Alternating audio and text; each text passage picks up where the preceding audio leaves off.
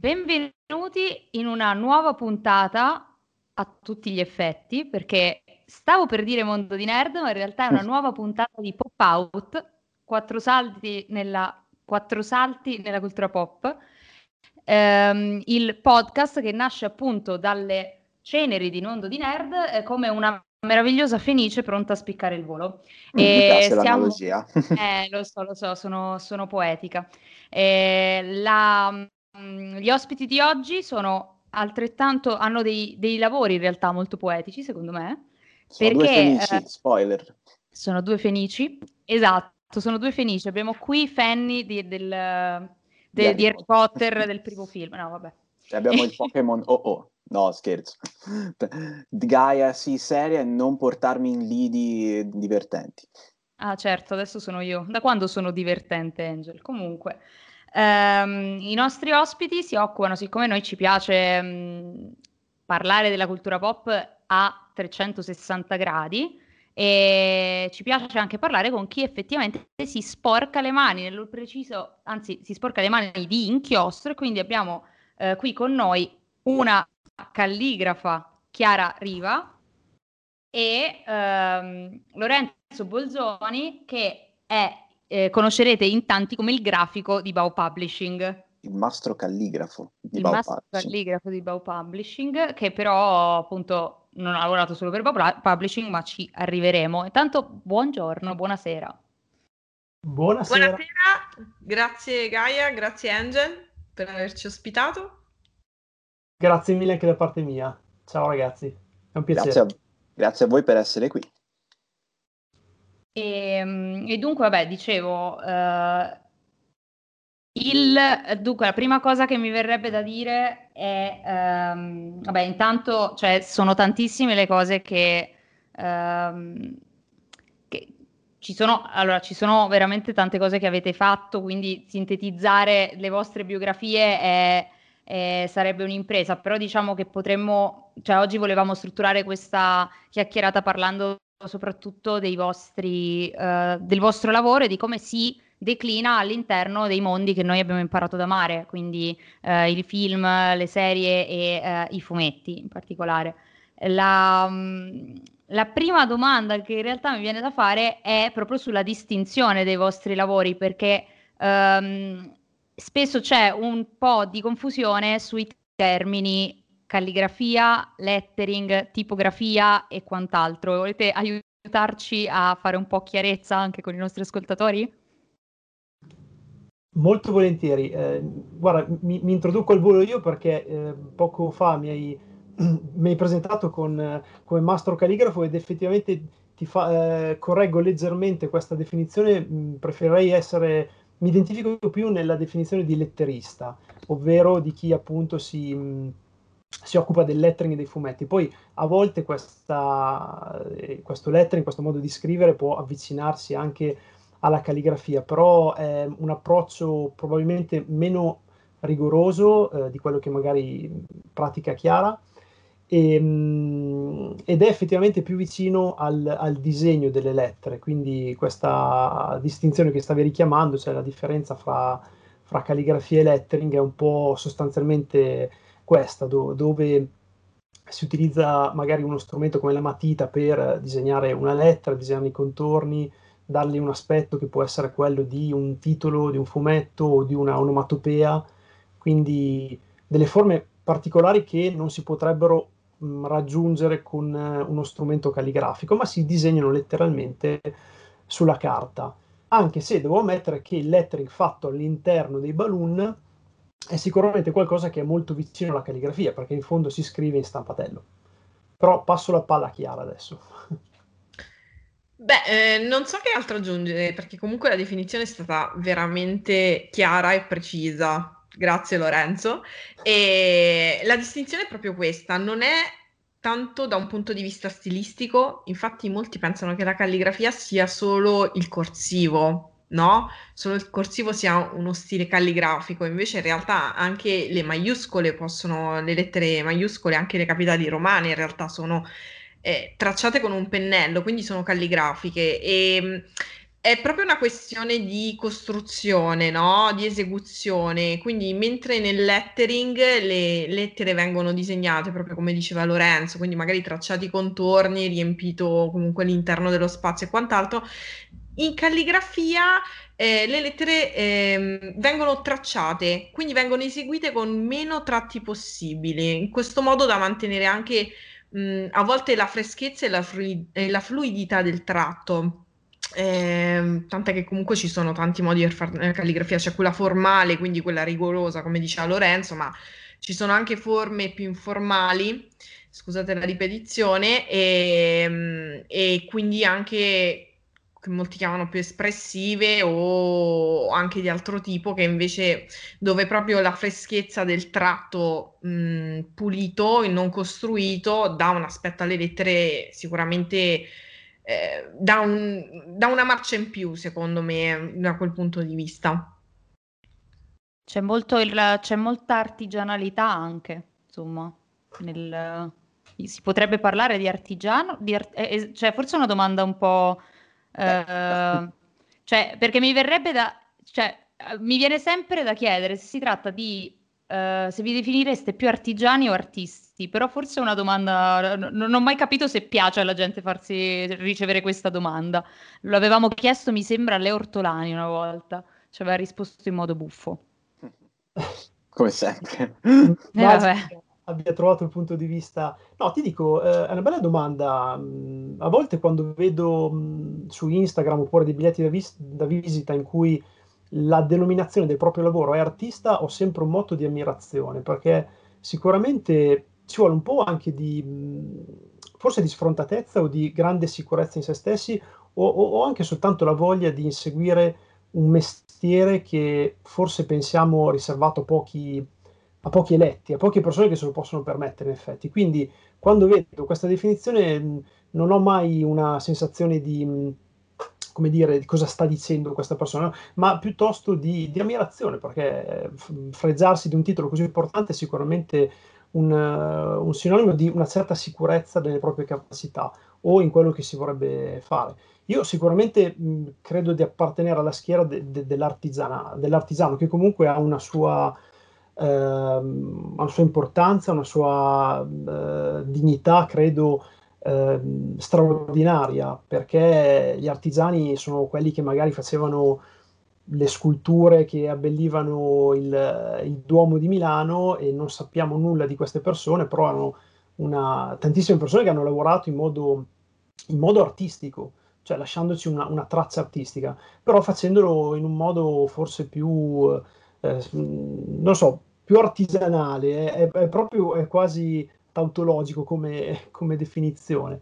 E quindi sì, no, io faccio parte sicuramente de, dell'artigianato grafico, fra virgolette, cioè di, quella, eh, di quelle persone, di quelle professionalità che stanno dietro alla, alla costruzione de, del fumetto, de, de, della sua messa in pagina, e di assicurarsi che venga poi consegnato alla tipografia, che è un po', sono gli altri artigiani che seguono eh, noi che stiamo in redazione, per ehm, preservare invece il tocco più, sicuramente più artistico che ci precede, che è quello dell'autore.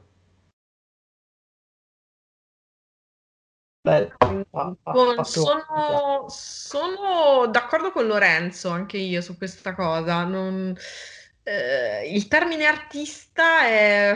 Una volta con un mio collega siamo stati sette ore a parlare del termine artista e come si può definire un artista, e sinceramente non, si, non ne siamo venuti a capo. E, anche io penso più artigiano, forse designer, forse, e magari anche Lorenzo si identifica in questo, eh, mi definisco più una calligrafa, più una designer, cioè mi piace eh, usare la calligrafia all'interno di, pensandola all'interno comunque di contesti e di progetti, quindi comunque applicarla in vari contesti.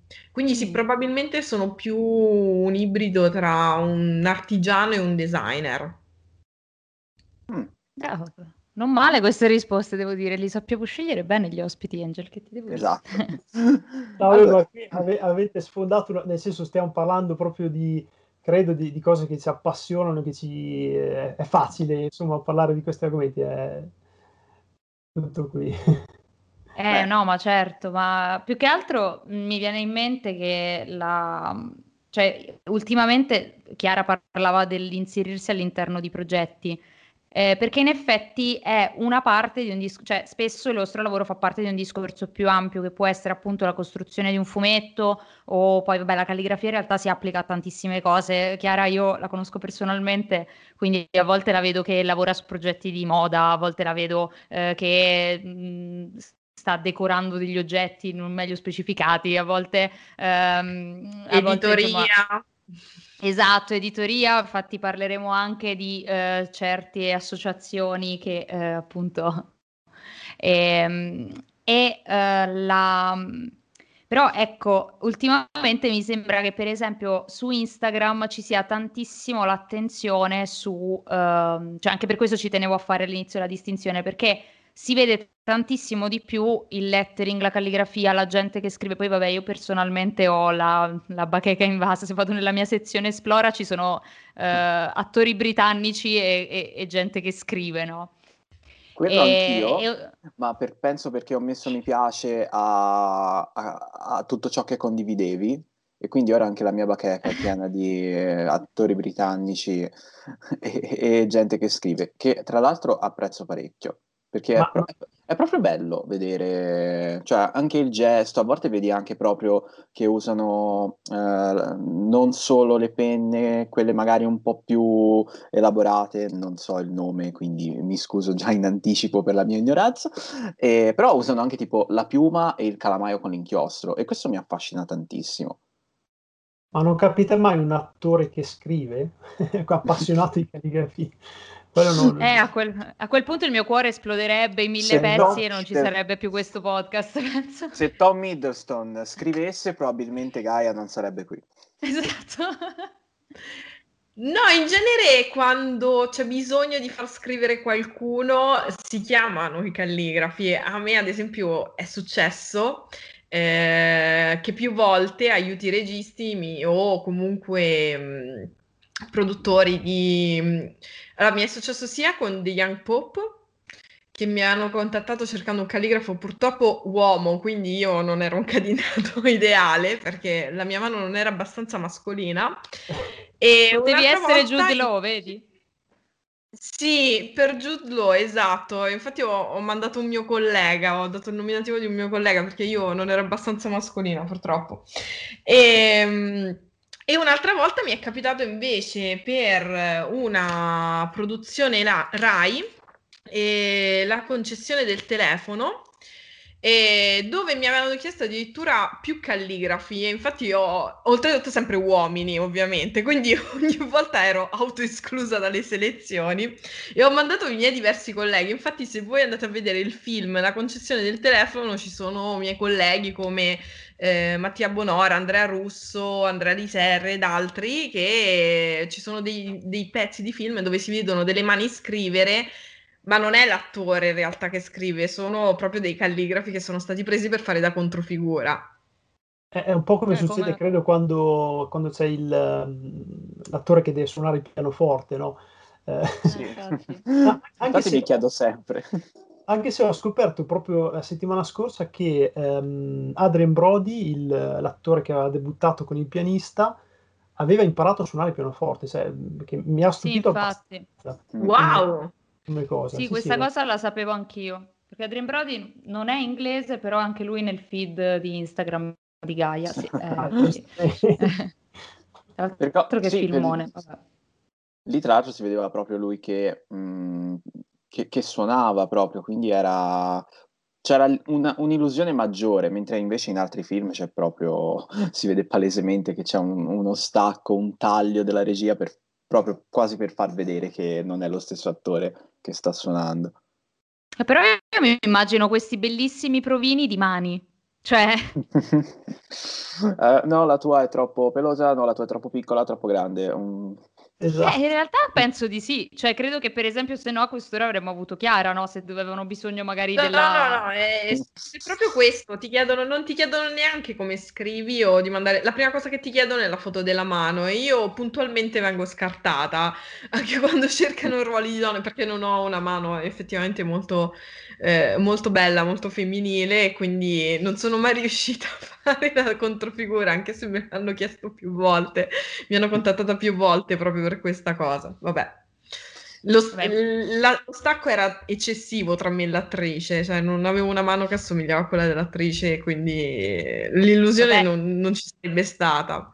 Era chiaramente l'attrice che non era stata selezionata bene per interpretare il resto di Chiara Riva, cioè voglio dire, che sicuramente, sicuramente. Ma invece Chiara, una, una, una curiosità, io avevo sentito che mh, spesso quando ci sono questi scrittori famosi tipo, non so, Ken Follett, Wilbur Smith, che devono, mh, cioè che fanno queste sessioni di firma dei loro romanzi, cioè in realtà c'è un calligrafo dietro che ha firmato tipo mh, una pila di libri, loro semplicemente fanno magari una firma sul libro che è in cima, e il lavoro sporco, fra virgolette, di firmare tutto con... Eh, l'hai sentita? Cioè, è vera questa cosa? Che ah, c'è anche questo... È la prima volta che lo sento, però non mi stupisce. Okay. No, è la prima volta, giuro, che sento una cosa del genere, però non mi stupirebbe, perché comunque... Eh, cioè, quando inizi a firmare tante coppie inizia a essere pesante se non sei allenato con il braccio. No, non, non ti saprei dire veramente, non mi è mai successo. Okay. Mi è successo una volta che mi hanno chiesto di scrivere la dedica per le persone e poi l'autore avrebbe firmato, quello sì, ma addirittura di rifare la firma dell'autore no, non mi è allora, mai capitato. Forse, forse sono stato impreciso io, probabilmente era fare la dedica, giustamente la firma è un po' troppo personale, no, allora era la dedica effettivamente. Però ma già mi immaginavo la ghost calligraphy, capito? Sarebbe stato bellissimo. No, no, più senso la dedica. No, quello, quello potrebbe essere, me l'hanno, non mi è ca- mai capitato di farlo, ma mi hanno, mi hanno contattata più volte per fare cose del genere, poi sai, a volte ti contattano per lavori che non, non si realizzano mai, spesso e volentieri, anzi, quindi, e, però sì, una volta mi è successo, era per un libro di cucina, di ricette particolari, adesso non ricordo, di, di un cuoco famoso, però non ricordo il nome, devo essere sincera. Okay. Ah, ah, allora, mh, noi abbiamo avuto modo negli ultimi giorni comunque mh, di sentirvi in preparazione della puntata e ci avete mandato un paio di liste con uh, lavori e film che parlano magari prat- di, di questo mondo. Volevo un attimo partire da Chiara, perché nella lista che hai mandato c'è un film che ho visto di recente per un esame, che è Prospero's Books. Ok, è l'unico che non ho ancora finito. Vabbè, comunque, senza spoiler, cioè sostanzialmente sì. È la tempesta di Shakespeare.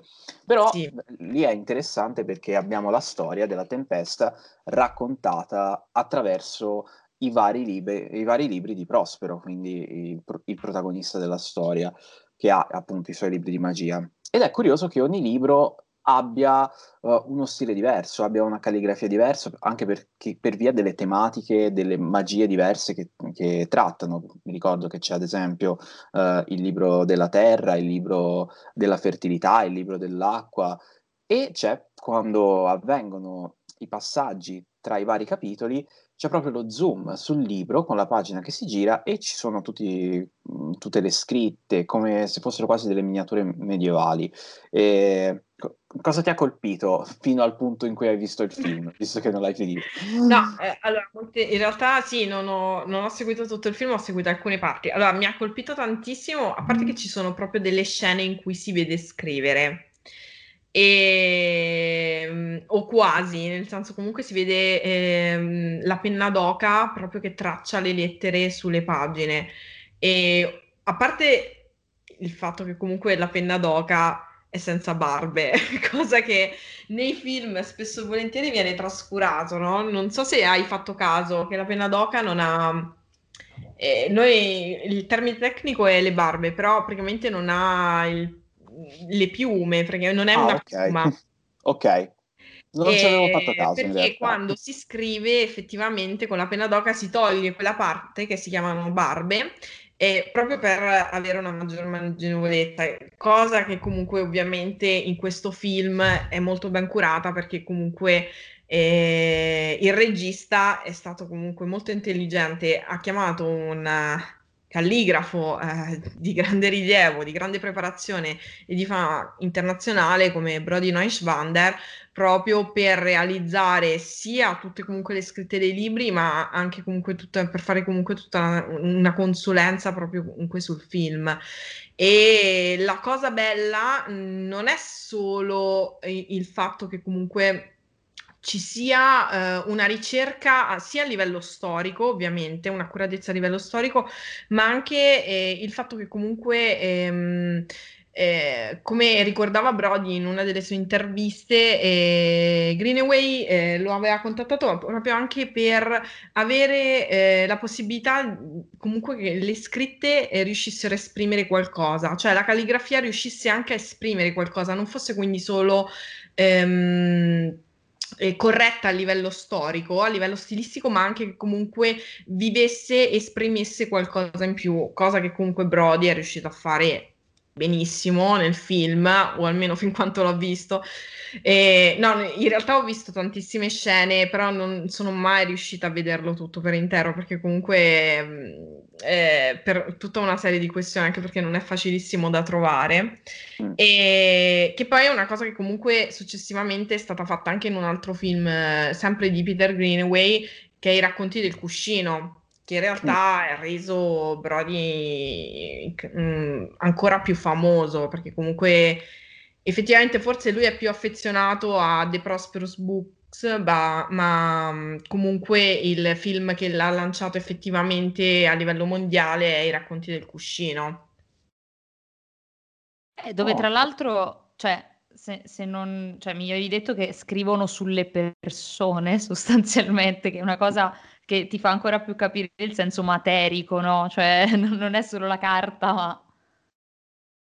No, sì, in quel, eh, nei Racconti del Cuscino è molto affascinante, a parte che comunque non so se avete mai notato, ma c'è stato un periodo due anni fa che era esplosa questo movimento dove tutti scrivevano su corpi femminili, Eh, lettere, soprattutto lettere molto pesanti, soprattutto gotiche. Non so se vi è mai capitato su Instagram o sugli altri social. No, in realtà no, no, no. Però sulla lettera gotica poi ti chiederò qualcosa dopo, mi sa. Ok, eh, sì, eh, eh, considerando che comunque Racconti del Cuscino è un film del novantasei, se non sbaglio, eh, dove la storia è molto affascinante. Praticamente c'è questa... Um, la protagonista eh, Najiko, che è una modella giapponese mh, e che è comunque eh, affascinata dalla scrittura, proprio perché comunque il padre, quando lei era bambina, scriveva sul suo volto il giorno del suo compleanno eh, delle lettere, recitando comunque mh, una frase. Eh, la storia è molto complessa, non voglio fare spoiler. Eh, però alla fine la cosa bella proprio è che nel film si vede lei che comunque, come una calligrafa, scrive su questi corpi, e ogni corpo diventa un libro, e ogni libro è un concetto, e, e, ed è veramente meraviglioso, perché poi c'è sia un'interpretazione. È vero che molte lettere in questo caso si tratta di, di in realtà si tratta di scrittura giapponese, quindi n- non sappiamo neanche cosa, almeno io non so cosa ci sia scritto, però è bellissimo. Oltretutto ehm, ci sono in realtà tanti stili, perché poi a un certo punto ci sono, non c'è solo calligrafia giapponese, ma c'è anche comunque quella occidentale, ci sono delle maiuscole romane, c'è un pezzo in cui eh, che appaiono ad esempio sull'attore, eh, su Ewan McGregor, sul corpo di Ewan McGregor, ci sono tantissime, e lei interpreta ogni persona, ogni corpo come un libro a sé. E ogni libro è, ad esempio, quello che mi è rimasto più impresso era il libro del silenzio, dove sul corpo non era scritto assolutamente niente, ma aveva, se non ricordo male, aveva scritto una parola sulla lingua, wow. o qualcosa del eh. genere. Quindi dava sia, c'era sia ehm, l'abilità comunque di saper fare le lettere bene su un, un corpo che comunque è regolare e non è facile, facendo anche una composizione e cercando di distribuire eh, le lettere comunque su un corpo che non è facile, trattandolo come se fosse una pagina, E poi anche cercare di dare un'interpretazione anche particolare nel modo in cui scrivi, in base comunque al, al soggetto e all'attore su cui scriveva. E secondo me è molto bello e molto interessante sia il film, ma sia anche comunque da vedere proprio comunque queste, queste scritture su, sui corpi, cosa che poi negli ultimi anni, come dicevo, è stata, per molti anni è stata anche una moda ripresa più volte su Instagram. Molti lo fanno anche senza aver mai visto i Racconti del Cuscino, però era già stato fatto nel novantasei, insomma, niente di nuovo. E con Ewan McGregor, per ricollegarci, è diventata una puntata sugli attori britannici, che bello. E, esatto. No, esatto, esatto. E, no, comunque, um, in realtà adesso vorrei fare, vorrei incrociare eh, e fare una domanda a... Um, a Lorenzo, perché ehm, vabbè, Lorenzo ci ha fatto un elenco di, eh, di, di volumi della B A O Publishing con, eh, cioè, a cui tiene particolarmente, e in realtà è, era un bel elenco, perché cioè, questo denota ancora di più quanto, quanta passione c'è dietro, insomma, un lavoro.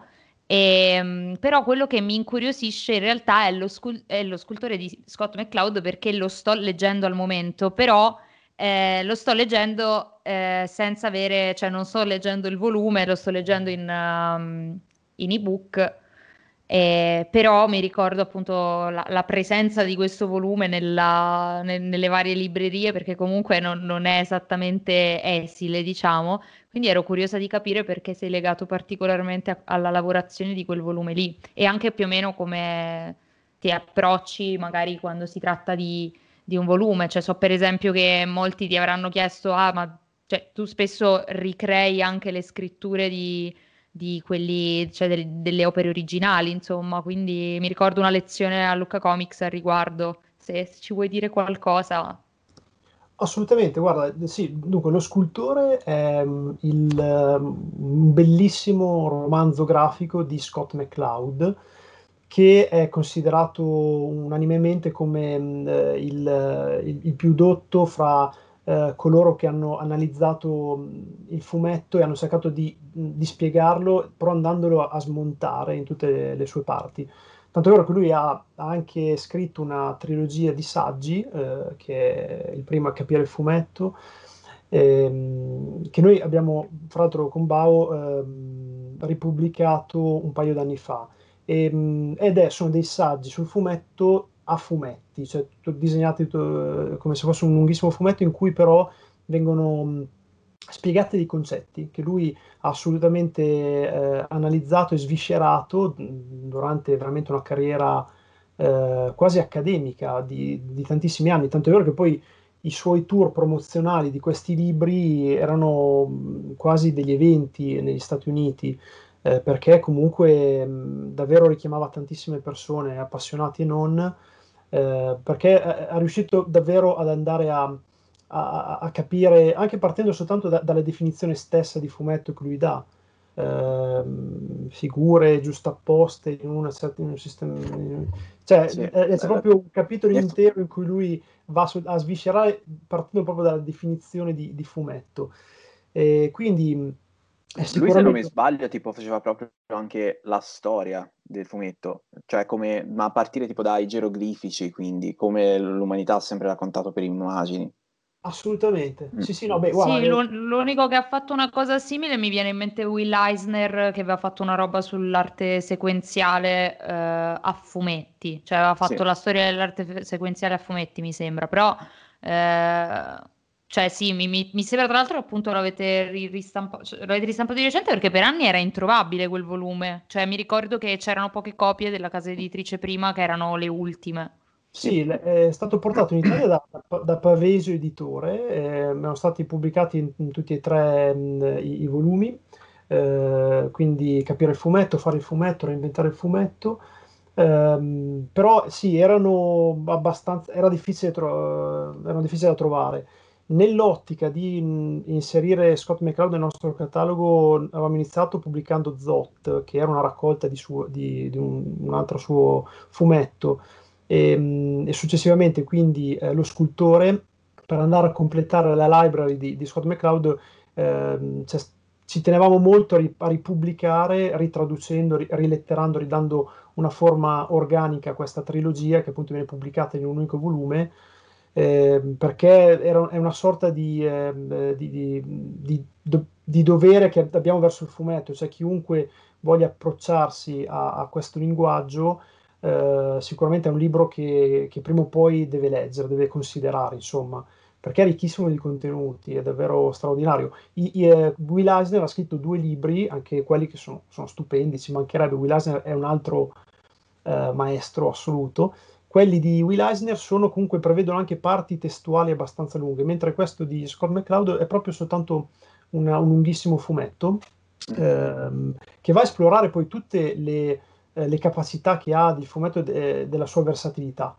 Quindi all'interno di, di, queste, di, di, queste, di questo lunghissimo volume eh, vediamo mutare proprio anche, non so, la, l'impaginazione, lo sviluppo delle, delle vignette, il montaggio e tanto altro. Cioè va veramente a sfruttare a fondo tutto ciò che il fumetto può offrire. Lo fa in modo poi molto più narrativo nello Scultore, che è il suo romanzo grafico che scrive successivamente e nel quale riversa sicuramente tutte quelle competenze che lui ha acquisito in tanti anni di ricerca, ed è un, uh, un fumetto bellissimo. Io infatti, quando mi dicevi che lo stavi leggendo, eh, ti invidio, perché leggere questo fumetto ti dà davvero, ti regala delle emozioni incredibili. Eh, è, un, è, un, è un fumetto molto lungo, sono quasi cinquecento pagine, eh, nel quale il protagonista, che è un, un ragazzo giovane di nome David, Ehm, che è scultore, appunto, che è artista, come tornando a quello che dicevamo prima, si trova però di fronte a una sorta di crisi creativa che viene risolta dall'incontro con uno zio che probabilmente è una figura immaginaria, perché gli propone un patto, una sorta di patto faustiano, cioè di avere le, la capacità di scolpire qualsiasi cosa, però per un periodo limitato di tempo, duecento giorni, dopodiché dovrà morire. Eh, E il, il protagonista accetta questa cosa perché in quel momento della sua vita l'ossessione per la ricerca artistica è quello che, che lo, lo pervade. E scoprirà invece dopo che c'è, c'è anche qualcos'altro, ad esempio l, un incontro con, con, con una donna che amerà eh, follemente, e, e quindi il procedere di questa narrazione porta verso una fine inevitabile, nella quale si intreccia la ricerca, il bisogno dell'espressione artistica, ma anche la, la potenza di, di, di altre forze, come quella dell'amore, ad esempio. Comunque è, è, un, è un romanzo grafico stupendo, davvero, riesce a, a coinvolgerti, a, a farti emozionare, e, e lo fa, e Scott McCloud riesce a, a, a toccare queste, queste sensibilità del lettore, eh, utilizzando il fumetto nella sua massima espressione, per cui tutti dei, dei congegni narrativi che ovviamente a un lettore magari non percepisce, vengono però lui, eh, sfruttati da, da lui, che li conosce molto molto bene. Ehm, in questo caso ti do una nota tecnica, il font si chiama proprio Scott McCloud, eh, no, si chiama The Sculptor, eh, perché esiste eh, una fonderia online di caratteri che si chiama eh, Comicraft, che mh, realizza da diversi anni, da più di venti anni, venti venticinque anni, dei font basati sulla calligrafia di fumettisti famosi. Esiste il eh, C C, cioè Comicraft Scott McCloud, quindi chi vuole acquistarlo può, può farlo tranquillamente. Mentre per questo volume eh, credo che lo stesso McCloud abbia fatto realizzare, o magari l'ha realizzato lui stesso, il eh, font proprio The Sculptor, che è stato lo scultore, che è stato utilizzato appunto per letterare questo lunghissimo libro. L'unico lavoro eh, un po' impegnativo è stato nell'adattamento della copertina, nella quale appunto c'è scritto Lo Scultore, ehm, mm-hmm. ed è scritto con, con un bellissimo lavoro di, di lettering in qualche modo, perché c'è praticamente il protagonista che mh, ha le spalle eh, ad un muro di mattoni, e, mh, da questo muro esce una figura femminile con la braccia e si legge dietro Lo Scultore, che è eh, come scavato dentro questo muro. Eh, quindi in originale era The Sculptor, è stato un po' complicato eh, tirarci fuori mh, Lo Scultore, perché non era sui livelli. Molto spesso il problema di noi grafici è quando eh, riceviamo magari dei file che sono bellissimi, che hanno una lavorazione grafica particolare, però magari non sono facilmente eh, adattabili. In questo caso, ad esempio, eh, l'immagine non, non era su livelli, era un'immagine unica. E quindi con Photoshop, fondamentalmente, con un po' di pazienza, eh, bisogna andare a, a scontornare, eh, a ricreare delle lettere e, e rimontare una, una copertina. Questo eh a grandi linee qualche informazione su Lo Scultore che consiglio a tutti i nostri ascoltatori. Mm. E, a, mentre parlavi che, a, a, anche dei diversi font che vengono usati, Comicraft eccetera, eh, stavo pensando un po' a, ai diversi font che vengono usati all'interno dei fumetti de, dei supereroi, ad esempio. E, mi viene in mente che mh, ad esempio nel fumetto di Thor viene usato un particolare font che in qualche modo tipo richiama uh, la mitologia norrena, quindi ad esempio uh, i testi, quelli mh, mitologici della mitologia norrena appartenenti al Medioevo. Uh, di recente nei, nei volumi degli X-Men di Hickman viene usato una particolare tipo, un particolare tipo di scrittura, diverso da quello standard ad esempio che troviamo nella maggior parte, oppure ancora di recente Topolino aveva cambiato il font e aveva, ne aveva scelto uno che era più leggibile anche per le persone che avevano difficoltà a leggere proprio un, un particolare tipo di patologia. Co- come vengono fatte queste scelte? Ma guarda, il, il discorso di, di richiamare certe atmosfere mh, è sicuramente in base appunto a, alla natura stessa del libro, e quindi se, è, se, se vogliamo richiamare una, una certa ambientazione medievale o, o, no, o nord europea o di un certo periodo, probabilmente andremo a richiamare delle forme simili all'onciale, alla semionciale, e poi questa è una, anche una, una staffetta che poi passerò a Chiara, che potrà sicuramente esplorare meglio Uh, questa parte, cioè sono delle, degli stili calligrafici che richiamano sicuramente un periodo storico, un'ambientazione, una qualcosa, cioè immediatamente nel nostro immaginario, se vediamo una scritta gotica, la associamo probabilmente a un periodo storico che è legato al Medioevo o a qualche ambientazione magari di quel tipo. Um, e quindi lì il discorso è, è quanto si vuole andare a approfondire La, eh, il, il lavoro eh, sia de, del disegno e, de, e, del, e del testo. Il fumetto è un linguaggio eh, che ha la, questa peculiarità di sommare queste due, questi due ambiti. Tanto più eh, si fanno interagire in modo proficuo eh, uno con l'altro, eh, tanto più il fumetto sarà efficace. Quindi se eh, il, la storia ha una certa ambientazione, vale la pena sicuramente andare anche in un aspetto visivo del lettering che richiama quella, quell'ambientazione. Eh, e quindi vedremo poi una tavola fumetti che è molto coerente, cioè restituisce immedi- l'impatto visivo che restituisce è sicuramente molto forte. Eh, si può fare anche l'esperimento contrario, cioè si può tranquillamente avere quella stessa tavola letterata con un font che non c'entra nulla. Eh, secondo me si nota la differenza, anche se probabilmente leggendolo poi uno si concentra sui testi e non è qualcosa di così invalidante, eh, però magari eh, è il problema molto spesso degli adattamenti, cioè tu magari ricevi un fumetto in originale che ha un certo font, un certo lettering, magari scritto a mano, eh, devi decidere tu, eh, grafico o editore che lo pubblica in un altro paese, quanto preservare quella forma. E non è detto che eh, in questo lavoro si faccia, a volte si trovano delle scorciatoie per tempo, per necessità, e quindi, eh, e quindi si tradisce un po' quella visione. Eh, non so se ho risposto a fondo, a Angel, alla tua curiosità. No, sì, sì, eh, era molto interessante, poi perché appunto è, è, è figo vedere che magari hai una stessa, ora riprendo un attimo l'esempio dei supereroi, però hai una stessa vignetta, uh, Thor e Iron Man, Iron Man che, ha, che parla con un linguaggio moderno e quindi ha un uh, font, diciamo quello classico dei fumetti, che non so se ha un nome, quindi questa è un'altra domanda, mentre invece Thor che parla con proprio un font diverso che, non lo so, in qualche modo richiama alla mente qualcosa appunto di aulico e antico. Beh sì, lì è la, la, il diverso font è come se andasse a restituire un, un diverso tono della, della voce, in qualche modo.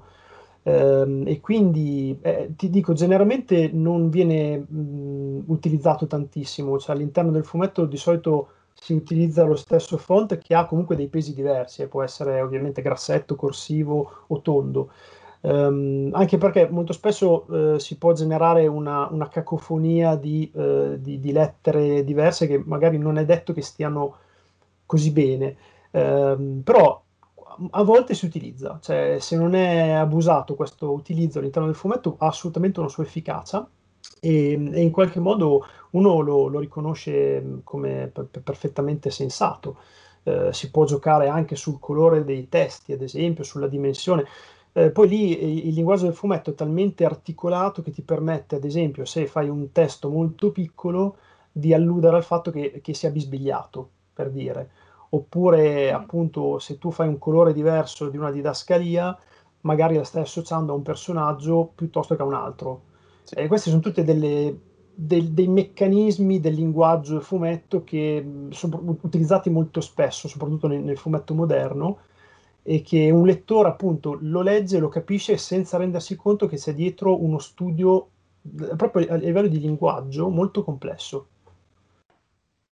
Eh, sì. Tra l'altro mi viene in mente, perché noi mh, abbiamo avuto in qualche puntata precedente eh, ospiti Maurizio e Giovanni Masi che parlavano di Flash e Zagor, e una delle cose che emerge per esempio in Flash e Zagor era proprio questa scelta di mantenere eh, i balloon e le didascalie eventualmente legate all'immaginario fumettistico della parte americana e della parte italiana. Quindi per Zagor c'erano il lettering classico della Bonelli, che peraltro, se non erro, eh, fino al duemilaquattordici era fatto tutto completamente a mano, se non erro.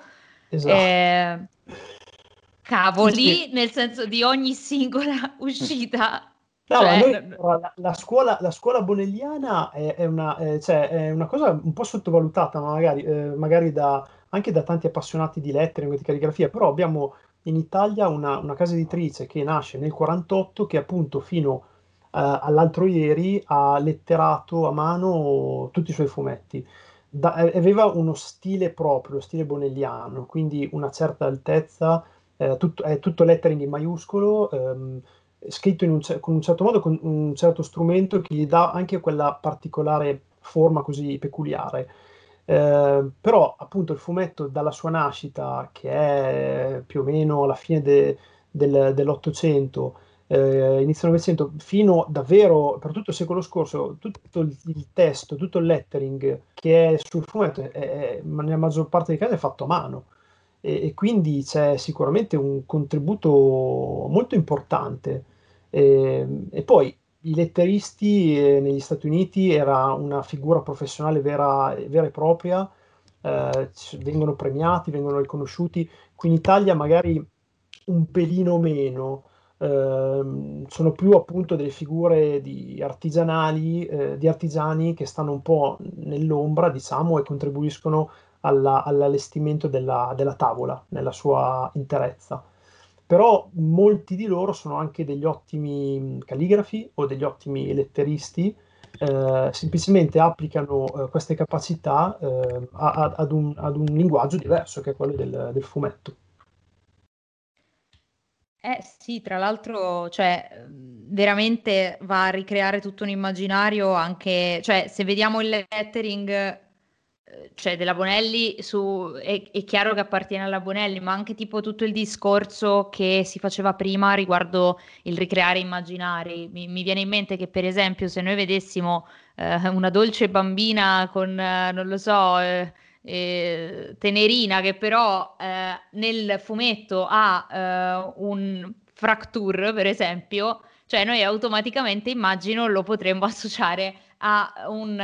Um, a un periodo storico non esattamente felice.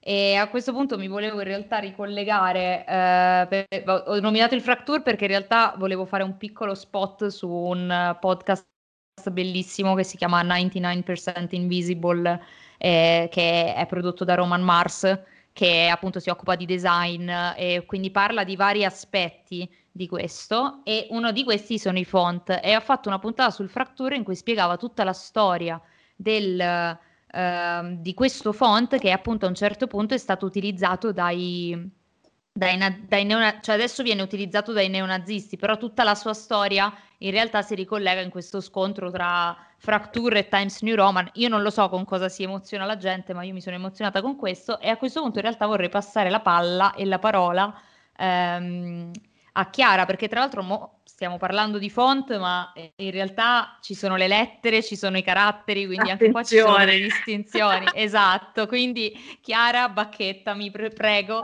No, no, no, assolutamente. No, volevo riprendere la cosa perché adesso sono curiosa di sapere questo fumetto dove c'è questo, questo non so come chiamarlo, questo stile, caligra- questo carattere che praticamente riprende l'on- probabilmente più il semionciale, forse che l'onciale, non lo so, eh, di Thor, però vorrei tanto vederlo. Lorenzo, se mi mandi qualche schermata sono molto curiosa. Va bene.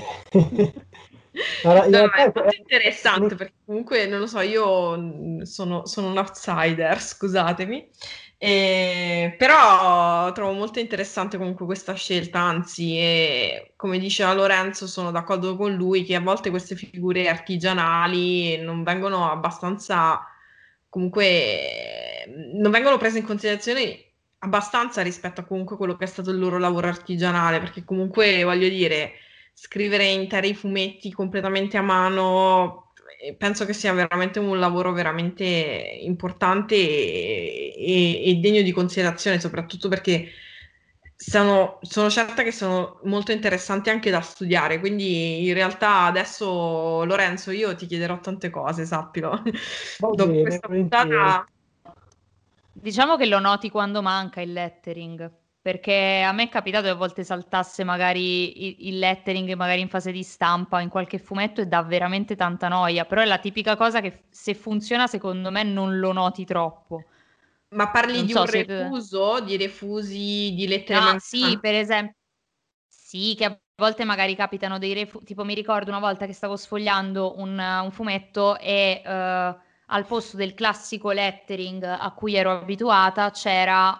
Un, uh, un carattere tipo battuto a macchina, uh, e a quel punto in realtà sono, cioè l'ho notato subito e mi ha dato fastidio perché non era più, cioè davo per scontato che fosse in quel modo lì, non era una scelta voluta, era, era un refuso, però si notava, e in effetti ho notato quanto peso in realtà c'ha il lettering.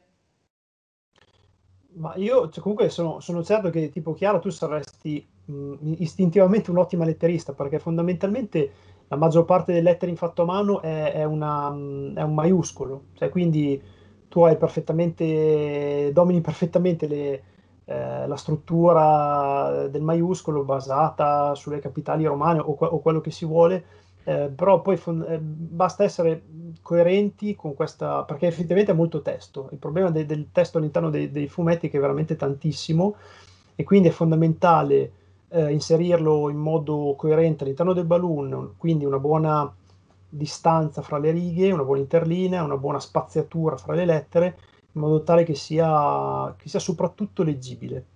Eh, quindi il lettering del fumetto è sicuramente meno espressione di una, un gesto artistico, è più davvero una, un lavoro diciamo di, di fatica, anche di coerenza stilistica e, e tutto qua insomma. Questo però secondo me un, un calligrafo, un appassionato di calligrafia o un calligrafo professionista come Chiara può tranquillamente approcciarsi a, al lettering di un fumetto. Se non sbaglio Chiara, Francesca Biasetton ha fatto lettering per fumetto. Sì, eh. adesso non ricordo, forse lo ricordi meglio te sicuramente. Francesca Biasetton è una mia collega, oltretutto ero con lei oggi a lavorare da un cliente, quindi e Francesca Biasetton so che l'ha fatto per, in più occasioni eh, di scrivere completamente il testo di un fumetto a mano.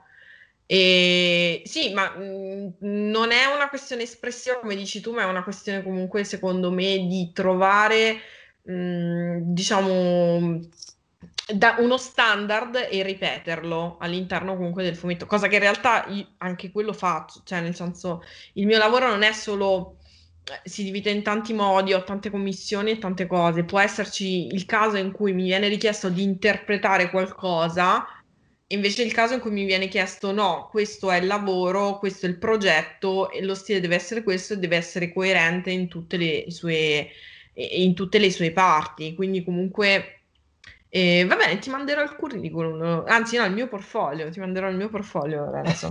Magari riusciamo a fare qualcosa. Bah, sì, no, è, certo. molto, è molto interessante questa cosa. Io davo per scontato da ignorante che si usasse più o meno sempre... Mh, sempre comunque lo stesso font, o invece il fatto che comunque ci siano queste variazioni la trovo veramente, veramente una cosa comunque a cui dare attenzione. Ma io mi introduco un attimo, perché hai nominato Francesca Biasetton e hai nominato il fatto che eh, spesso non si parla abbastanza di questi eh, mestieri, mi verrebbe da dire, appunto. E a questo punto nominiamo l'Associazione Calligrafica Italiana, visto che comunque eh, cioè, ne fai parte, voglio dire, quindi ehm, se ce ne vuoi parlare, Chiara, perché comunque secondo me è importante. Sì, no, mi dispiace non aver risposto alla tua domanda di prima, scusami, ma siamo stati presi comunque dalla conversazione prima, io avevi fatto un'altra domanda, però magari la riprendiamo dopo. No, come vuoi, eh, io siamo al ruolo. Sì, no, ehm... No, vabbè, io faccio comunque parte, cioè la mia parte professionale e, la, e, e poi c'è l'associazione, perché molti pensano che sia la stessa cosa, in realtà no.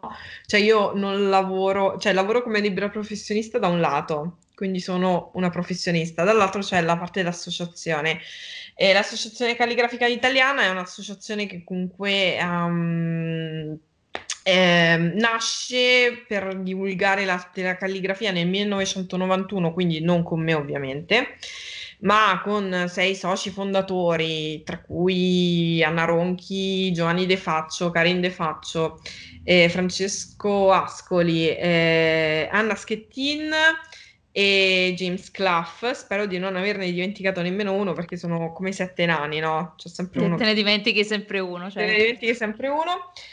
E niente, un'associazione che comunque è nata nel millenovecentonovantuno eh, proprio con, um, con l'intento quello di diffondere la, l'arte della calligrafia attraverso varie comunque attività e quant'altro. Oltretutto proprio mh, l'anno scorso durante il lockdown eh, alcuni... Mh, Alcuni dei calligrafi dell'associazione eh, hanno partecipato a questo progetto molto interessante eh, insieme all'Easy Dog ehm, eh, e praticamente abbiamo, abbiamo, durante il lockdown abbiamo lavorato a quello che è stato, quello che poi è stato pubblicato in, in settembre, il manuale di calligrafia, che oltretutto sta andando molto bene.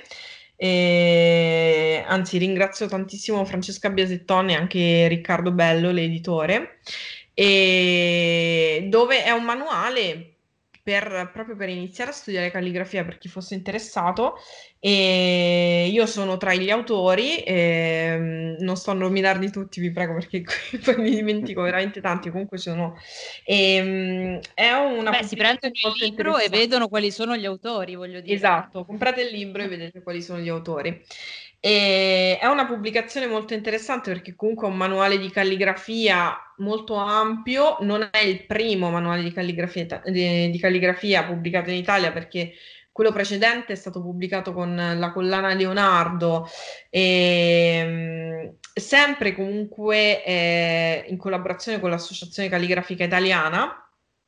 E questo, diciamo, è un aggiornamento fatto parecchi anni dopo, eh, dove, sono, dove oltretutto ci sono calligrafi con, comunque storici dell'associazione, ma anche giovanissimi, ad esempio Andrea Russo, che comunque è un calligrafo molto giovane ma sicuramente molto bravo, quindi comunque che ha circa trenta anni, quindi comunque ci sono tantissime generazioni, e siamo riusciti a, l'editore è riuscito a mettere insieme questa pubblicazione molto interessante, oltretutto che ha una galleria finale, eh, la parte finale del manuale ha tantissimi lavori, eh, non solo di calligrafi italiani, ma proprio di calligrafi a livello internazionale, eh, e quindi comunque c'è un, veramente la possibilità di vedere applicazioni calligrafiche molto interessanti a trecentosessanta gradi. Quindi se vi può interessare io vi consiglio di andare sul sito dell'editore eh, lazy dog press punto e u e, e di guardare comunque, se siete interessati, di acquistare questo manuale di calligrafia, anche se però non è il primo libro a cui ho lavorato e non è neanche l'ultimo oltretutto. Eh, infatti ce ne sono... Sei autrice anche tu di un, uh, di un sì. libro, insomma. Quello... Eh, sì, il primo è Il senso della linea, mh, che è un libro molto diverso in realtà da questo. Eh, è un libro nato da una serie di interviste che ho fatto a dei miei colleghi, proprio eh, in generale sulla calligrafia, sul lavoro, de- anzi sulle applicazioni grafiche eh, all'interno della... l'applicazione calligrafia, soprattutto nella comunicazione visiva e nel graphic design, quindi applicazioni gra- eh, pratiche, non solo artistiche, e, e anche in generale su, sulla scrittura a mano, anche perché comunque anche la, la scrittura quotidiana, cioè quindi non il lavoro del calligrafo, ma proprio la scrittura quotidiana delle persone, eh, è un argomento che negli ultimi anni è diventato sempre... Eh, è diventato sempre comunque un argomento sempre più interessante, proprio perché comunque molte persone si stanno rendendo conto di non saper scrivere o più a mano, o comunque che a scuola non viene insegnato più in un certo modo. Eh, infatti io ho tantissime persone, tantissimi ragazzi che mi scrivono, mh, che magari frequentano il liceo e hanno problemi proprio di scrittura, eh, hanno problemi anche a scuola, perché comunque non avere una buona scrittura oggigiorno continua a essere un, un, un problema molto sentito, e proprio perché magari a volte non viene data l'attenzione necessaria, non vengono dati gli strumenti, la preparazione mh, eh, comunque adeguati per riuscire a raggiungere comunque una buona scrittura quotidiana, o forse la trascuriamo anche perché comunque abbiamo tutte queste tecnologie. E secondo me è proprio per questo che oggigiorno la calligrafia è diventata così interessante, ma anche il lettering è diventato così interessante. Siamo talmente abituati a non a interfacciarci con tastiere, touchscreen, eh, tutti questi strumenti, per cui prendere una penna e fare dei gesti molto veloci diventa qualcosa di veramente affascinante e di quasi ipnotico, no? E quindi lo vedi come se... È come quando vedi qualcuno che intaglia il legno. Una volta era una cosa magari normale, adesso oggigiorno chi è che intaglia il legno? Però se vedi qualcuno fare una pratica del genere ti fermi a guardarlo perché sei affascinato, perché non sei abituato a vedere quella cosa. Stessa cosa comunque secondo me anche con la scrittura a mano. Adesso è diventata una pratica talmente rara per cui mh, quella gente ne è affascinata, ne è incuriosita. Però mi chiedo, um, cioè ora c'è stato anche un po' uno spopolamento, vabbè, oltre su Instagram, anche tipo di tutta una serie di manuali di calligrafia o eh, appunto la, il lettering, eh, per, grazie anche al, alla diffusione del bullet journal eh, e tutte queste cose qui. Cioè, mh, comunque forse a volte ricordare anche che si tratta di... Eh, Cioè, non lo so, no, non so quanta gente esperta ci sia dietro queste, queste cose a volte, cioè nel senso il fatto che per esempio esista un manuale di, eh, di calligrafia fatto da calligrafi effettivamente secondo me è, è già una cosa a tenere in conto, perché anch'io sono una che si affascina, cioè è molto affascinata da questo mondo e prima facevo veramente tanta confusione, cioè su molte cose mi hai eh, un po' illuminata tu, ecco. Sì, no, vabbè, non, non è che voglio proprio... Eh, sì, ci sono tantissime pubblicazioni in giro, è ovvio che comunque ci sono... No, non voglio generalizzare, eh, ci sono buone pubblicazioni, ci sono pubblicazioni che... Eh, spesso e volentieri magari hanno una copertina molto accattivante, però poi andando a guardare dentro, se vedi dei modelli dici vabbè, eh, però sai, ehm, è un mondo molto variegato e io non mi sento di condannare, di dire meglio questo e meglio quest'altro. Sicuramente, o almeno noi con questo lavoro, con il manuale di calligrafia pubblicato da Lazy Dog, abbiamo cercato comunque di metterci grande impegno e, e secondo me è un ottimo prodotto, anche perché comunque eh, quello, la cosa bella è che comunque Calligrafi che hanno eh, partecipato a questo, a, a questo, alla realizzazione di questo manuale non sono semplicemente gente che insegna, è gente anche che lo fa proprio di mestiere. Quindi io non, non faccio semplicemente la calligrafa, insegno e basta, cioè io collaboro comunque con case editrici, ho fatto copertine per, per diverse case editrici, mi capita comunque di lavorare, come dicevi tu, nella moda, mi capita di lavorare, di avere committenti eh, in settori, negli eventi e quant'altro. E quindi la pratico. Essenzialmente mh, non, non sono semplicemente una persona che un giorno ha deciso di insegnare e basta. E secondo me è un ottimo prodotto comunque, anche perché comunque è, nasce da un'associazione che ha anche una sua storia. Quest'anno con l'Associazione Calligrafica Italiana eh, faccio, eh, fa, compie trenta anni, perché è stata fondata nel millenovecentonovantuno e nel duemilaventuno sono passati ben trenta anni. Speriamo di riuscire a organizzare qualcosa, però sì... Ehm, sicuramente credo che sia un buon prodotto anche per partire, anche se io consiglio sempre che se volete fare della calligrafia qualcosa di più di un semplice passatempo della domenica, i corsi sono veramente molto importanti, anche perché nei corsi si, si coglie molto di più, soprattutto quelli di persona, anche se adesso c'è solo la possibilità di partecipare a quelli online. Eh, io ho partecipato come studente, anche come studente a corsi online, e ho insegnato anche come docente durante i corsi online, però penso che sia molto importante il corso di persona, perché cioè, si impara molto di più, a mio modesto parere, e i corsi sono super importanti. Eh, io non ne ho frequentati tantissimi e continuo tuttora, nonostante sia docente, a frequentare corsi come studente, perché penso che non ci sia mai un punto di arrivo. Infatti è una domanda che mi fanno spesso e volentieri: no, ma quando si diventa calligrafo? Non lo so. Cioè è, è un percorso che può essere veramente infinito e non si smette mai di imparare. Io ho visto eh, calligrafi famosissimi andare a studiare da altri colleghi all'età di cinquanta sessanta anni, quindi la cosa è molto affascinante, perché veramente è, è un percorso di vita, non c'è un punto d'arrivo. E, e niente, questa poi adesso, come dicevo, come ho preannunciato, in realtà c'è in uscita prossimamente un'altra pubblicazione a cui ho collaborato, però non dico nulla, l'anticipo così. Uh, bello questo gioco su, su... Però, però è una pubblicazione americana. Ok, un, un teaser. Un teaser. Io, io ritorno un attimo su, sulle questioni più... No, no, no, non so se possiamo definirle accademiche, però trae origine dall'accademia questa, questa domanda, eh, perché l'anno scorso uh, ho fatto un corso di filologia germanica all'università e il professore ci stava raccontando, appunto, sempre, ritorno sempre al Medioevo, il Medioevo è una mia passione, e in pratica eh, ci stava raccontando, Gaia lo sa perché l'ho, l'ho tediata all'inverosimile.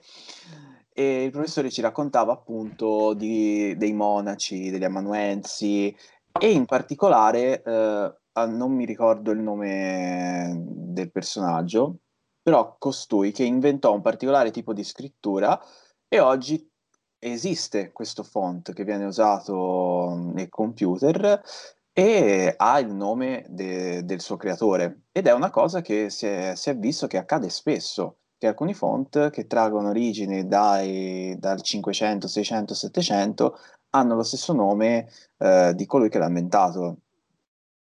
O del luogo, tipo Helvetica. Ass- Ma, sì. Assolutamente, Enzo, sì sì. Uh, beh, tu considera che non bisogna an- andare troppo indietro, perché anche soltanto un font come lo Zapfino, eh, che è esatto. un font abbastanza recente, eh, proprio trae il suo nome da, dal nome del suo creatore, che era questo eh, enorme artista e professionista e artigiano della, della, della scrittura, che era Hermann Zapf, e quindi è un font che si trova in tantissime mh, collezioni, è, è molto accessibile, soprattutto sui Macintosh c'erano quasi tutti di default.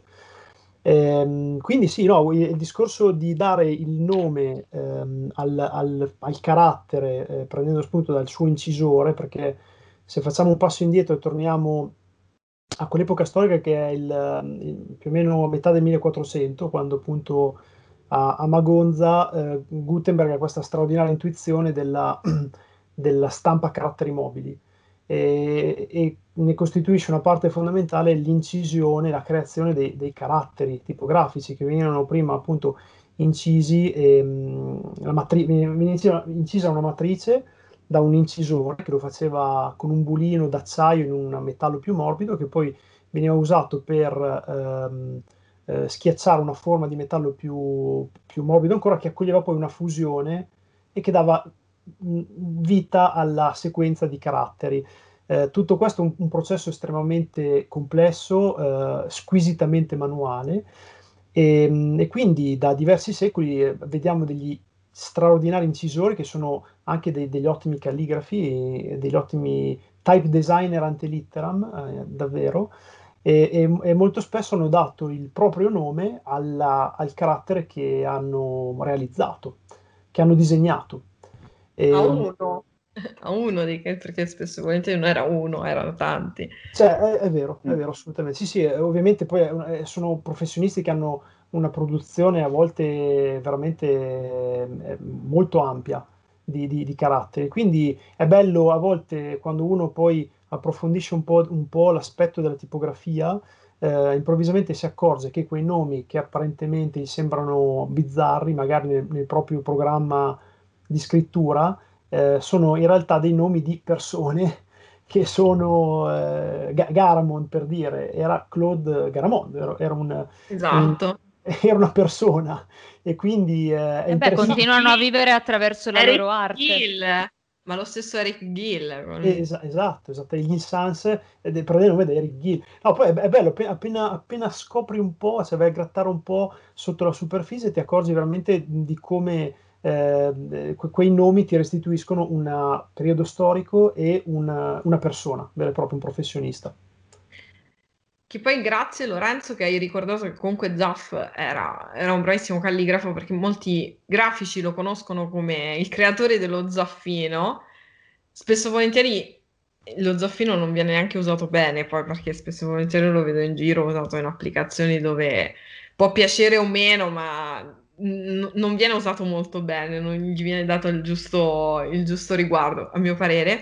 Eh, però sì, eh, Zaff prima di essere un type designer era un calligrafo, nasce come calligrafo, ma come tantissimi calligrafi, anche Julian Waters, eh, anche calligrafi molto contemporanei, ma anche guardando figure storiche comunque come Rudolf Koch. Rudolf Koch era un type designer, era un tipo, cioè un incisore di caratteri, un disegnatore di caratteri, scusami, eh, però in realtà nasce comunque come calligrafo anche lui, ma ce ne sono tantissime di figure comunque che oggigiorno non è così più necessario come una volta, però una volta era, eh, succedeva spesso, anche, anche Karger Hoefer ad esempio, ma anche Roger Escofon, non so se lo conosci, non era propriamente un calligrafo ma era molto bravo manualmente, faceva dei...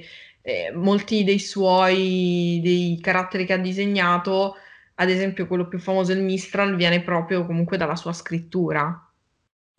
No, ma, ma infatti guarda, ti dico, mi, mi piace molto, cioè più stiamo approfondendo questa conversazione più mi, mi rendo conto di quanto sia stata felice l'accostamento che hanno fatto Angel e Gaia di, ehm, di una calligrafa professionista e di un, un grafico professionista, eh, nel senso due persone che apparentemente lavorano in ambiti abbastanza scollegati, però in qualche modo andando a approfondire un po' eh, ci accorgiamo secondo me che queste lettere, eh, a seconda della prospettiva in cui le trattiamo, abbiamo la sensazione che facciano parte di, ehm, di un compartimento quasi stagno, ma in realtà secondo me dialogano fra di loro in modo molto intenso, quindi chi era un calligrafo magari è diventato poi un ottimo type designer, eh, si è rivelato poi anche un grande letterista, ehm, cioè tutto questo sapere che sta dietro al disegno de- delle lettere, che poi ha delle applicazioni eh, variegate ovviamente a seconda de- de- della professione, eh, però in qualche modo è, è tutto collegato. E, non lo so, io almeno...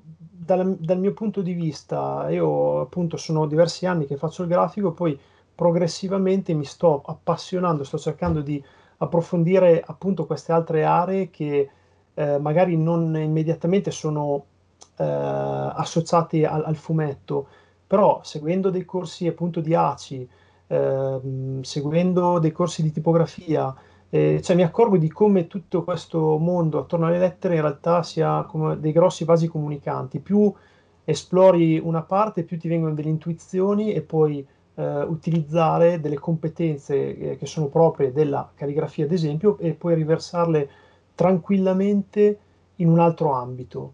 E, e appunto figure come Zaff lo dimostrano in modo plastico, cioè lui era un calligrafo ma era anche un ottimo type designer, eh, ma ci sono tantissimi esempi assolutamente che, che lo confermano. E, no, sono d'accordo con te, a parte che comunque io nasco come graphic designer per poi andare a studiare type design e poi ho iniziato il mio percorso calligrafico, quindi e poi volevo anche aggiungere che noi lo diamo per scontato, ma io e Lorenzo effettivamente ci siamo conosciuti durante un fine estate in calligrafia dove esatto. partecipavo a un corso di calligrafia effettivamente. Esatto, esatto. Fra l'altro, Chiara, tu, eh, se non ricordo male, c'era stata questa idea di, di quell'anno di mettere, eh, in, fare una sorta di, di palio, di, di rifa. Esatto. Eh, ognuno doveva portare un oggetto legato alla calligrafia, che poteva essere un libro oppure uno strumento, eh, venivano messi su un tavolo e poi venivano estratti mh, dei numeri. E Chiara, se non sbaglio, avevi vinto il libro che ho portato io. Sì, sì, esattamente. E ero, la cosa bella era, adesso non mi ricordo che libro era, era sul, sulla storia del type design. Sì, era un libro di Steven Heller, mi sembra. No, non di Steven Heller, non di Steven Heller, di... non mi viene il nome. Vabbè, e, però era l'unica che, era, che aveva messo, che aveva puntato per vincere, infatti l'ho vinto, non perché abbia fortuna, ma semplicemente per una questione di statistica, ero l'unica ad aver puntato su quel premio. Vabbè, mi fa piacere oh. che te lo sei portata a casa tu. Sì, sì, no, oltretutto era nella lista dei libri che volevo comprare, quindi io quando l'ho visto ho detto, ah, proviamo, magari sono fortunata. No, sono, sono comunque d'accordo con te, tant'è che comunque io sono arrivata alla calligrafia comunque dalla grafica, quindi da grafica progettavo logotipi, ero più interessata a capire come manipolare le lettere, quindi avevo fatto un corso di type design per capire comunque come le fossero costruite le lettere, no? Cioè quando sei un grafico sei curioso e dici perché la X è costruita così, no? E quando smonti le lettere, quando smonti comunque queste in digitale almeno lo facevo, e poi sono andata a un corso di type design, da lì io avevo la fortuna, uno dei docenti era James Clough, che è un calligrafo, se non un grande conoscitore comunque del, anche del, della storia della tipografia, del type design, oltre che comunque della calligrafia, e io vi consiglio assolutamente di seguire eh, il sito, sicuramente il Bolzoni lo conosce, Lorenzo lo conosce, ma eh, Cast, eh, sì. Type Foundry, dove hanno un blog veramente molto interessante dove scrivono degli articoli molto interessanti sia su, eh, sui caratteri tipografici sia su incisioni, c'è, c'è un po' di tutto, e dove scrive, so che comunque James Clough ha pubblicato degli articoli molto interessanti, e, e avevo la fortuna di aver avuto James Clough come docente, e che a fine lezione oltretutto ci faceva delle dimostrazioni di calligrafia. Io mi ricordo, era stato il mio primo contatto comunque con questa disciplina, ricordo che ero veramente affascinata da, da, dallo strumento, dalla, comunque dalla manualità e tutto quanto, e poi alla fine è stato comunque un, qualcosa di quasi naturale, insomma.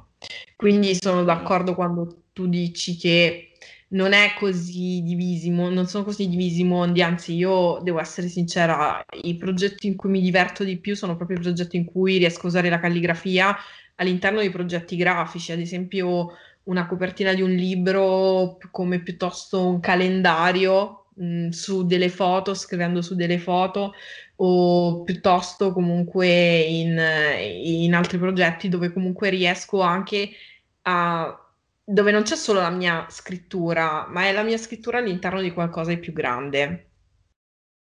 E... No, sono, sono cioè... d'accordissimo anch'io. L'unica cosa, scusa Gaia, volevo no, no, so- so- soltanto ehm, dire un'ultima cosa, cioè, secondo me appunto questi mondi eh, dialogano perfettamente. L'unica vera discriminante, e un po' mi ricollego alla tua riflessione Gaia dicendo che si vede moltissima calligrafia, moltissimo lettering, e mh, qual è la discriminante? Cioè non è tanto la differenza se uno faccia lettering o, o calligrafia, secondo me, quanto è l'approccio fondamentalmente. E facendo un altro parallelo con il libro di Scott McCloud, lui affronta questa cosa anche con il fumetto, perché eh, quando si inizia a fare fumetti si ha molto spesso un approccio che è, lui definisce superficie, che è quello magari del, della persona che è, eh, ha una predisposizione per il disegno e comincia a ricopiare il suo autore preferito, e magari mostrando i suoi disegni a, all'amico o al parente riceve sicuramente degli elogi. Però quello è quello che definisce eh, McCloud superficie, tanto è vero che appena si confronta con un, un professionista vede smontare completamente l'anatomia, il panneggio, il, la prospettiva, tutte cose che stanno alla base. Ed è interessante che eh, McCloud eh, mh, applica questa distinzione, questa riflessione al fumetto, andando addirittura a vedere sei livelli, partendo dalla superficie, quindi il mestiere, la struttura, l'idioma, la forma e l'idea scopo. Lui li definisce così. Però in, già intuitivamente, sentendo parlare di queste categor- categorie, possiamo capire qual è la sua riflessione. Cioè, eh, come e, e secondo me è la stessa cosa che avviene anche con la calligrafia o con il mondo delle lettere. Assolutamente, eh. Ma infatti è, è facile andare, fai, ti metti lì, provi due strumenti calligrafici, fai delle lettere, vai da qualcuno che non lo fa e gli sembra chissà che cosa. Poi il problema è sempre, è sempre cioè, quando vai dal professionista, dal tuo collega... è tutta un'altra storia, no? Eh, ehm, però è anche, è anche bello il fashion, non, non lo so, a me è, penso che comunque è bello così, che ci siano tanti, comunque tanti livelli, che non ci sia solo il, il maestro assoluto, il migliore al mondo e poi gli altri. Secondo me è normale, però è anche normale questo approccio qua, insomma, che comunque, che poi è quello che abbiamo affrontato tutti, no? Il primo corso di calligrafia, Eh, vai, fai delle cose e ti sembra chissà cosa, cosa hai fatto, in realtà è solo l'inizio di un percorso, poi che ecco, non adesso finisce, non so dividerlo così di... in categorie, però in realtà nella calligrafia ce l'abbiamo anche noi comunque questa cosa, cioè eh, poi devi analizzare tante cose, c'è l'aspetto formale, c'è l'aspetto della variazione, c'è l'aspetto della composizione, c'è l'aspetto comunque non solo tecnico, ma c'è anche quello dell'equilibrio, quello comunque del eh, saper dare anche un'interpretazione, cioè comunque gli aspetti che ci sono sono molteplici. Poi saper ricopiare un alfabeto, sì, ok, però penso che sia solo il punto di partenza, poi il, il percorso è molto più complesso, penso che comunque sia un po' questo quello che dicevi tu, ok, copiare la vignetta, però non sì, è sì, solo quello. Cioè c'è spazio per tutti e, e, ed è e, ess- la collocazione in questo schema, che può essere rigido o meno, eh, è soltanto um, dovuta a quanto uno decide di esplorare, di fare questo viaggio, secondo me. Quindi uno può tranquillamente assestarsi a livello che McCloud definisce della superficie, eh, oppure essere tormentato dalla ricerca, e lui lo, lo mostra molto, molto chiaramente in una vignetta con un, un giovane autore che è con gli occhi sbarrati di notte, immaginandosi vignette, composizioni di vignette, e quindi è tutto un percorso che uno fa, e secondo me il bello è farlo, questo percorso effettivamente. Sì, sì, sì, no, eh, mi sto immaginando io, mi ricordo a letto mentre immagino le lettere, ah, esatto. Pensando, oh ma quella... Tipo la regina di Scala. In un altro modo. Non so se ti è mai capitato di alzarti di notte dicendo oddio ho fatto quella in quel modo, ho sbagliato completamente. Ho deciso di fare ta- molto tardi per impaginare un fumetto, quindi, quindi poi di essere così stanco da crollare da, da cro- no beh, adesso scherzi a parte, però è vero, sì sì, a volte vieni tormentato da, da qualche scelta, da qualche lavoro che devi fare e non sai, e hai voglia di, in realtà non so, di di trovare un approccio magari diverso, o immagini che ci possa essere, ce ne possa essere uno. È un, è un percorso tormentato. Eh beh, allora forse... che dà anche soddisfazioni, dai. Allora forse dai. Siete davvero un po' artisti. Vabbè, e noi in realtà avevamo un botto di altre domande, ma direi che siamo forse fuori tempo massimo, perché eh, Chiara mi prendi in giro per le puntate sull'A R F, però... Io l'ho sempre detto, se mi iniziate a far parlare il problema è zittirmi. Vabbè, però comunque è stato... È no, stato beh, cavoli, io dovrei essere rimasta ore. Beh, infatti siamo rimasti, cioè abbiamo spaziato veramente sia sui film che, su, che sui fumetti, sia sull'arte proprio in, in, in quanto arte visiva, quindi abbiamo analizzato diverse sfaccettature. No, tra l'altro veramente ci, si dovrebbe fare un podcast a parte su queste cose, forse tra l'altro condotto da Bolzoni, perché non ci siamo arrivati, ma lui in realtà ha, ha un passato oscuro in radio, e quindi confermi, vero? Io, io ho una enorme passione per la radio che mi accompagna praticamente tutto il giorno. Io dalla mattina, quando mi sveglio, sono la mia... il mio programma che è ventiquattro mattino, che inizia alle sei e mezza, e poi a parte che ti puoi ascoltare in podcast a qualsiasi orario, eh, però sì, sono un grande appassionato perché mh, lavorando al computer mh, è, è il compendio ideale.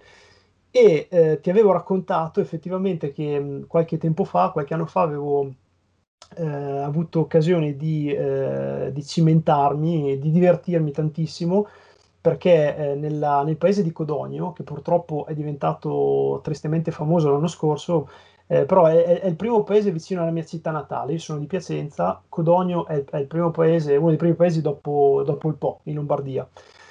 E quindi eh, c'era questa mh, radio parrocchiale, e io attraverso un amico ero arrivato a, appunto a proporre un programma, e, perché c'era la, la, l'assoluta libertà.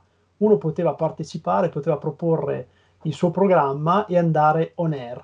E ti dico, Gaia ed Enzel, che è stata, sono stati due anni bellissimi, mi sono divertito tanto e confermo che la radio ha un, ha un fascino straordinario, e, insomma, per cui grazie di avermi fatto riassaporare un po' quel, quei momenti. Gra- grazie a te per essere qua. Bene, bene, che dire. Realtà, volevamo Dici? farvi un, un'ultima domanda così a bruciapelo, che è fondamentale secondo me. Esatto, che e... non potevamo non fare. Che la domanda è: cosa ne pensate del Comic Sans? Perché io lo amo, vorrei dire questo, cioè in difesa del Comic Sans. Va, vado io, vai tu Chiara? Vai tu. Allora, io vi consiglio un gran bel libro che si intitola Sei proprio il mio typo. Che di, oh, eh, sono d'accordo, oh, giusto per San me. Valentino, che bello. Ed anche è se di... uscirà dopo San Valentino questa puntata. Ed è di Simon Garfield, uno studioso che ha scritto questo libro che è veramente diventato un best seller, lo trovate facilmente, e praticamente in ogni capitolo viene affrontato eh, un argomento legato alla tipografia. E il, inizia effettivamente con il Comic Sans, il celeberrimo e un po' eh, preso a sganassoni da tutti eh, Comic Sans. Eh, è interessante scoprire che il suo creatore, questo Vincent Conner, quando lo disegna eh, lo fa perché c'è in produzione alla Microsoft un programma che si chiama si chiamava Microsoft Bob, che aveva come icona un, un cagnolino, e quindi eh, lui propone una, un font un po' più giocoso rispetto a quello che era stato pensato Uh, in, uh, in principio, eh, quindi appunto la classica associazione, cioè di un'immagine fumettosa ci mettiamo un, un, un testo più, più simpatico, e mh, lo ridisegna lui in, uh, lavorando con il mouse, facendo forme molto semplici, e dopodiché eh, con tempistiche pro... veramente brevi, se non ricordo male. Sì, sì, no, esatto, lo fa, lo fa molto velocemente, perché appunto questo programma sembra che debba sconvolgere Eh, il mondo dell'informatica. Poi ovviamente il programma non vedrà mai la luce, eh, però lui intanto questo font l'ha fatto e finisce alla fine nella suite di eh, Windows novantacinque, quindi eh, arriva alla portata di milioni di persone. Eh, io gli voglio bene a quel font, soprattutto perché il buon, il buon eh, Conner, quando lo disegna, si prende spunto da due fumetti che aveva sulla scrivania che stava leggendo.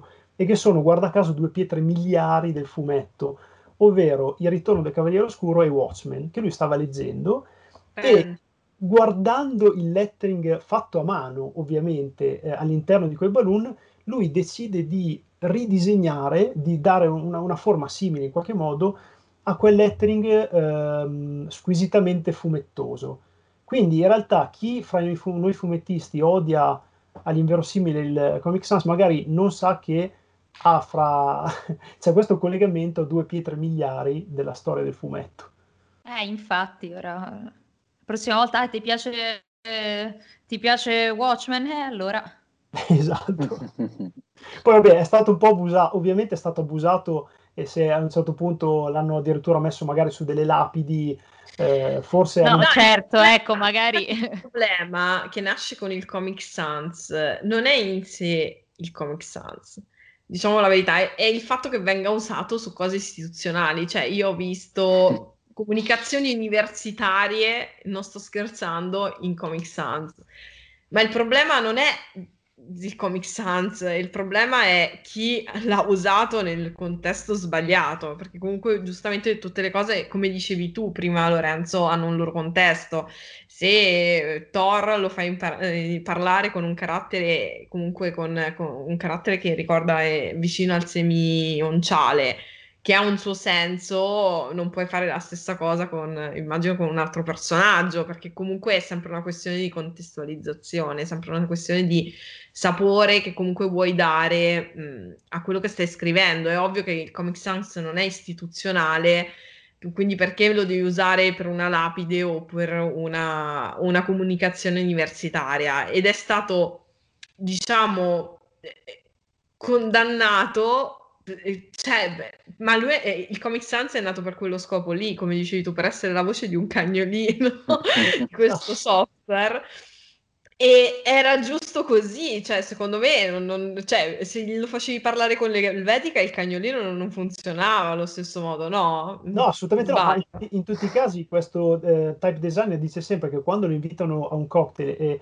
e gli chiedono che lavoro fa, lui dice io sono eh, quello che ha disegnato il Comic Sans e tutti sanno chi è, e in qualche modo lui dice mi, mi va bene così, anche se so che molti, ci sono un sacco di meme su di me, su questo carattere, io in realtà credo di essere eh, fra i più conosciuti al mondo, tra come diciamo eh, che se ne parli bene o male, l'importante è che se ne parli. Eh, eh. Esatto. Bene, non, non, non continu- mi, mi state già dando altri spunti, basta, basta, basta. Aiutami a concludere, non ce la farò mai, è troppo bella questa conversazione. Vabbè, allora, nostro malgrado dobbiamo sancire la conclusione di questa puntata e lo facciamo quindi ringraziando Lorenzo Bolzoni e Chiara Riva per essere stati qui con noi, per averci illuminato su questo mondo di cui effettivamente non se ne parla molto, a meno che non si sia all'interno di questo mondo. Quindi grazie, avete, uh, il, mi avete illuminato tantissimo, perché io veramente sono uno de, degli ignoranti su, su questi argomenti. Gra- grazie a voi per l'opportunità, davvero, è un piacere ascoltarvi sempre e essere o- vostro ospite ancora di più. Grazie a voi per avermi ospitato, nonostante io sia un, un po' più outsider rispetto a Lorenzo, che comunque già nel mondo dei fumetti e, e comunque io sono un pochettino più fuori, però devo essere sincera, ero raccomandata da, da una da, da Gaia, quindi no vabbè, scherzo. Eh, no, ringrazio tantissimo Gaia, ringrazio tantissimo Angel e mi ha fatto veramente tantissimo piacere partecipare insieme a una persona come Lorenzo, di cui ho grandissima stima. Grazie altrettanto, ovviamente. Oh, che eh. bello, quanto amore. quindi, quindi a me mi tocca ringraziare Gaia. Cioè mi tocca, eh, anche a me tocca, ti tocca, no, mamma non mia. Dirlo, eh. Non volevo uscire con quel ti tocca, va bene. Eh, io pur... purtroppo devo salutare, eh, purtroppo, purtroppo devo salutarlo, perché a me dispiace quando ti saluto, capito? Eh, eh, guarda. No, giuro che non l'ho detto con cattiveria. Quindi allora, d'ora in poi ti manderò solo messaggi. Ti la manderò rifaccio. solo messaggi in Comic Sans, però, però tipo decontestualizzati. La rifaccio. Io saluto Gaia. Io saluto Angel. E ci sentiamo alla prossima puntata.